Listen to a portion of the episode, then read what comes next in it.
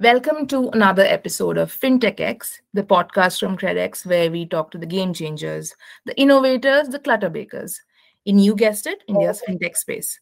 Today we have with us Vineet Tyagi. He's the Chief Technology Officer at Biz2X, a business lending platform which straddles New York and Noida. Now, why is this little bit of geography important in the story? It's because the organization originated in the US as Biz2Credit, a digital-only lender in 2011, a true pioneer. Now, I'd like to ask Vineet about what was the space like in 2011? You developed this product from scratch. What was the journey like? Sure. Thank you, Kripa, for having me in the podcast. Delighted to be part of this journey. So I think interesting question. 2011 doesn't seem like a long time ago, but from a digital evolution perspective, the last 12 years have literally been a generation or two generation of changes which I've come across. So when we began our journey in 2011, being one of the first digital-only non-bank lender targeting the SME space in the US market. As you know, US is a fairly expansive market spread across the 48 contiguous states and two non-contiguous ones. Every state has different laws. Working digitally at that point in time as your only channel of connecting with the customer, we literally do not have any branches or feet on the street, was itself the challenge because, 12 years ago, the world, while was, very digital, but is not as digital that we live in the world today. So we had many challenges, and those challenges were literally figuring out the different connects, reliable connects, right ways of connecting with the customer and sourcing data from him at various points of the loan process. Origination was simpler, but how do you do that during the underwriting phase when you are looking at financial statements, when you are looking at bank statements and the financial information and trying to underwrite the customer? How do you establish the veracity of the information that has been submitted by the customer? Moving on then, e-signatures, funding, managing the loan, God forbid loan doesn't go, you have to collect on the loan as well.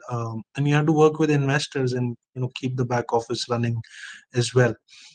So the world was not so simple. We kind of at one point in time thought we had bitten off more than we can chew. But over the first 2-3 years, what we literally spent time on, and that's helped us establish ourselves as a big brand now. Which has originated close to $20 billion globally on our technology. So we are literally spent 2-3 years figuring out how we would master not just running the originations, but also the back office digitally. So several things that are pretty much norm today, which is like leveraging the public cloud. We were doing that since 2013, one of the first adopters of the public cloud, AWS, as it came out. Leveraging a lot of data analytics, AI, and machine learning and understanding the data. We have been doing that since 2014, where we have built our own models to understand and underwrite, customers based on their bank statements. So several of these things from a journey perspective were difficult when we started, but I guess that's the enjoyable part of it, that we were sitting in India. And we were building the tech and the products for a very different geography and remotely at that. And we were successful at that. I mean, you guys were true pioneers. A lot of what we think of as the new normal, I think you guys had like a head start with it in 2011. It clearly went very well because technology then became productized into what we now know as Biz2X. What was that transformation like? So that was an interesting part. I think we never, thought that we would be doing that. as a conscious strategy. But as we are a non-bank lender, so our capital sources are coming from working with banks and other alternate investors, etc. And as the world progressed, and during more so when the digital was becoming more mainstream and was during its initial hype cycle, everybody wanted to be digital in 2015-16 timeframe. So a lot of our investors were looking at us, and in that partnership, they were acknowledging the fact that we had perfected the way of doing technical or deploying technology to really run a very profitable and efficient business digitally. So they were very curious, and from a partnership perspective, looking at us to also help them by providing this technology. So as true partner, one of these conversations led to our first bank customer for our technology, where we took our tech that we were using internally and then gave it to the bank to run their own digital lending. Now, we did that as a matter of a good partner rather than building a business model. So, that was an experiment, so to say. But literally, when we saw the amount of uplift and the innovation that we could bring to our partner who was using our tech, we thought we can help the world more. There could be more people who can benefit from these kind of, interventions. And that's when we literally started seriously looking at how we can productize and take this tech and make it available to other banks and financial institutions. So that's how this journey began and the transition happened. It was not well thought of, but then it naturally happened. And then when it happened, we, in order to scale it, we brought the right focus to it. We started growing digital use cases across the world. And today, Biz2X is used by 30+ global banks in countries like US, Canada, India, Australia, and also at the start of this year, we have entered the GCC UAE market as well, signing up first couple of customers. And each of the use cases that we are bringing forward is literally helping the small businesses in that geography get access to right choice of credit faster, at better rates, and also bringing efficiencies to the financial institutions who are using our technology.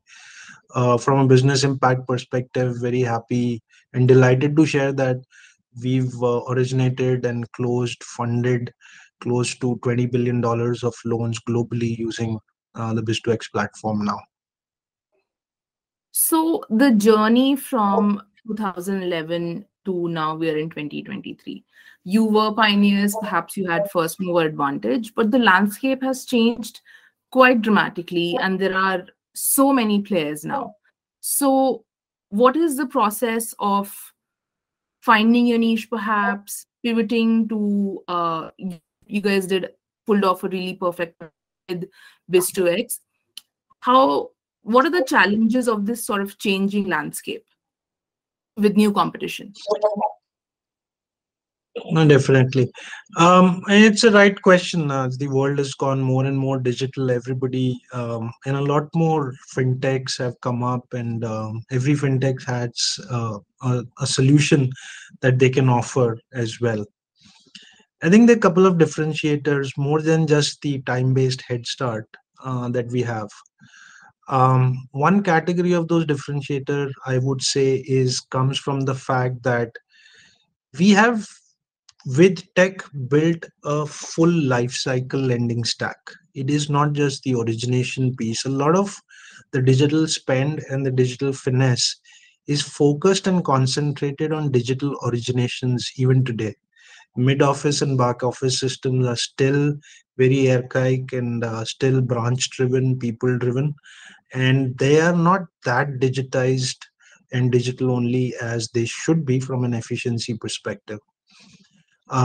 Having built a very credible business of Biz2Credit on this tech, Biz2X tech has given us the experience of how a mid office and a digital back office would function, how state through processing and state through decisions can happen with tech enablement, with AI, and several groundbreaking things that we have almost innovated and invented, and how can that translate into a better customer experience, with brings faster turnaround times. For example, one of the bank partners that we work with, their small business lending, file preparation and decision time was about a week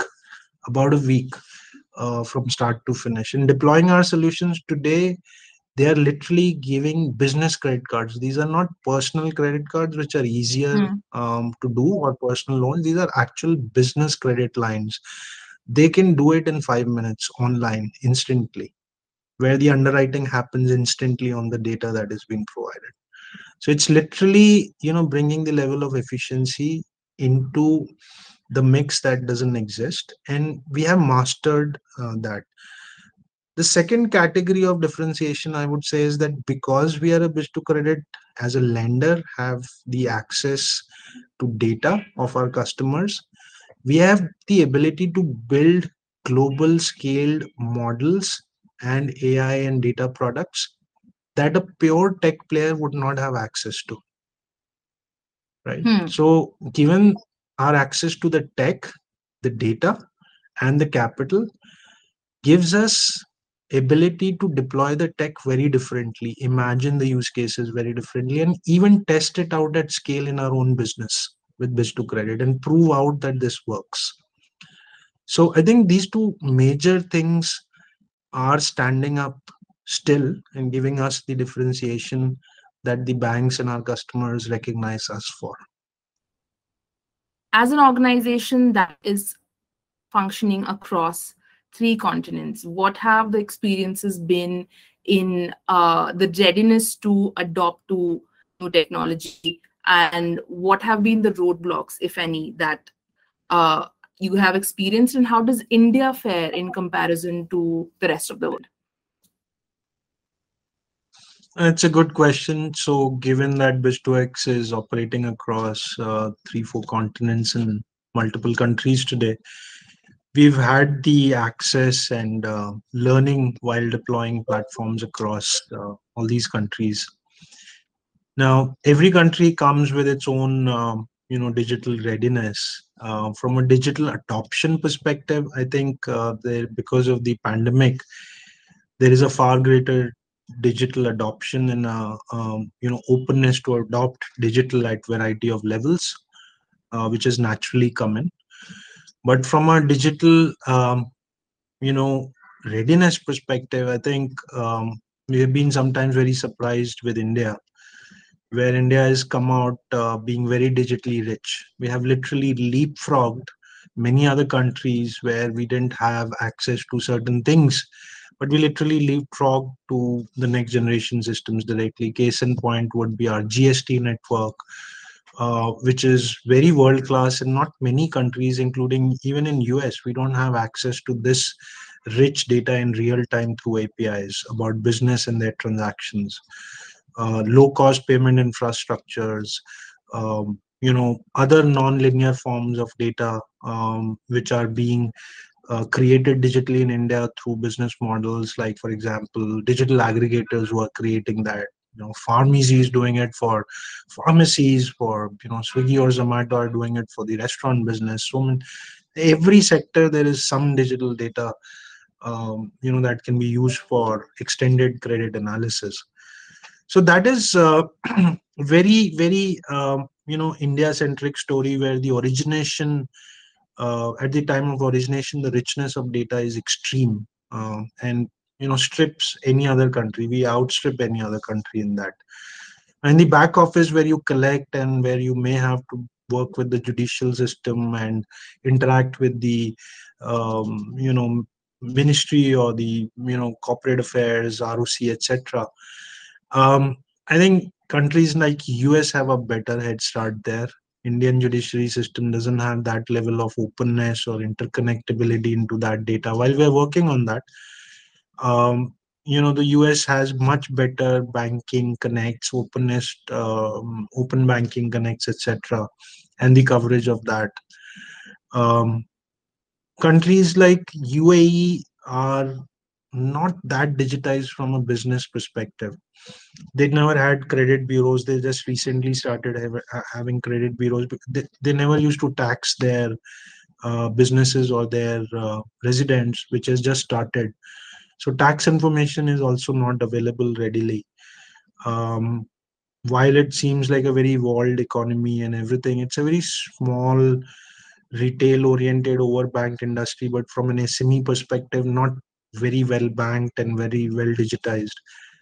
So, I mean, these challenges exist, but, you know, happy to share that I've seen our experiences have, you know, told us that India is, you know, one of the most digitally rich countries, while we will have to work on the back office integration, digitization part of it in India more. So while we're on the topic of India, like I have to bring up something that it's absolutely a topic that we can't really escape, which is regulations and the regulatory environment in the country and the challenges that it poses to fintechs like Biz2X and Biz2Credit. We need what's there.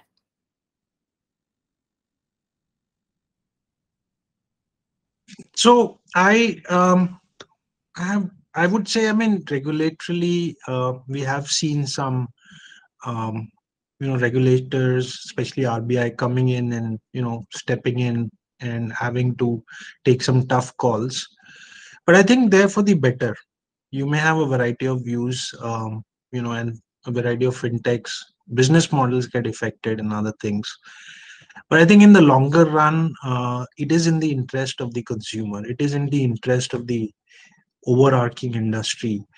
The regulators had to step in because predominantly they wanted to, you know, stop reckless lending without any focus on risk that is being created by that reckless lending, right? And that is one of the fundamental problems in lending, right? You know, everybody needs money. And if you give me, Kripa, 1,000 crores, I can promise you I can disburse that within 10 days digitally, right? But if you ask me if I can, you know, create a good, healthy return and collect it all back, no, I would not be able to promise that. Then it would take further more time to build a book like that. So the regulators were seeing a lot of reckless lending, which was creating or over leveraging, and the ultimate stress would have come on the banking sector. So they had to step in, protect the customer interest, and some, you know, also the interest of the banking sector, and balance it out. Now, this is in interest of the industry in general, because as we will now, you know, emerge from this, we'll be much more responsible. We'll be much more responsible towards the data of the customer. We'll be much more responsible towards understanding the needs and the credit assessment of the customer, and also making sure that neither are the customers or the banking systems or the financial or the fintech or, you know, players like us are recklessly over leveraging ourselves into a space where we are high growth, but we are unsustainable as a business. So I think overall, I see them as positive measures. It may lead to certain small-term slowdowns, but it'll teach us to be responsible and build better fintechs for the future. Now, another with a little mention of Noida and New York, because alliteration sounds great, but besides that, I would also hear from you about the experience of like leading a team which is on like some very varied time zones. I'm sure there are stories there, there are challenges, and I'm sure there are solutions that you found. So a little bit about that, Vineet, as we wrap up. Yep. It'll be, actually, I would be incorrect or I would be lying if I said it's not a challenge and it's just an enjoyable exercise working across time zones. It's from a factual perspective, of course, it brings its own challenges. Two time zones which are separated by 10 or 12 hours. Of course, the body clock and cycles are very different, and the working has its own challenges. But having said that, I think one of the good part about working with between time zones has been that our offices are on the Eastern time zone, so there is a pretty good healthy overlap between the US morning and the India evening, early evening. So our teams in US are working, let's say, from 8 onwards. That roughly translates to, depending on the daylight saving, anywhere between 5:30 to 6:30 in the evening. So that gives us a few good couple of 3-4 hours of overlap with our US counterparts. So that's how we manage the time zone perspective. Be a little cognizant about that. And the other part is, from a challenge perspective, I'm seeing is that there are cultural differences between how work and communication, assertability, etc. There are nuances of that. So invest in training and cultural ambassadors, where some travel can happen between US and India to absorb good practices and bring reality to the team, not just being a picture on Zoom or team calls, but to actually get to meet people and personalities. I think the other challenge that we also see is creating a similar goal. Now, understanding the US banking culture and other things, while it's a challenge, it's also an important, you can convert it into a learning opportunity for the team. Now, to be able to sit in India and have the opportunity to create something for the banking and, something that's actually contributing to the GDP. Because when we lend to a small business in US, we are actually helping that business grow, and that contributes in taxes and the GDP of US.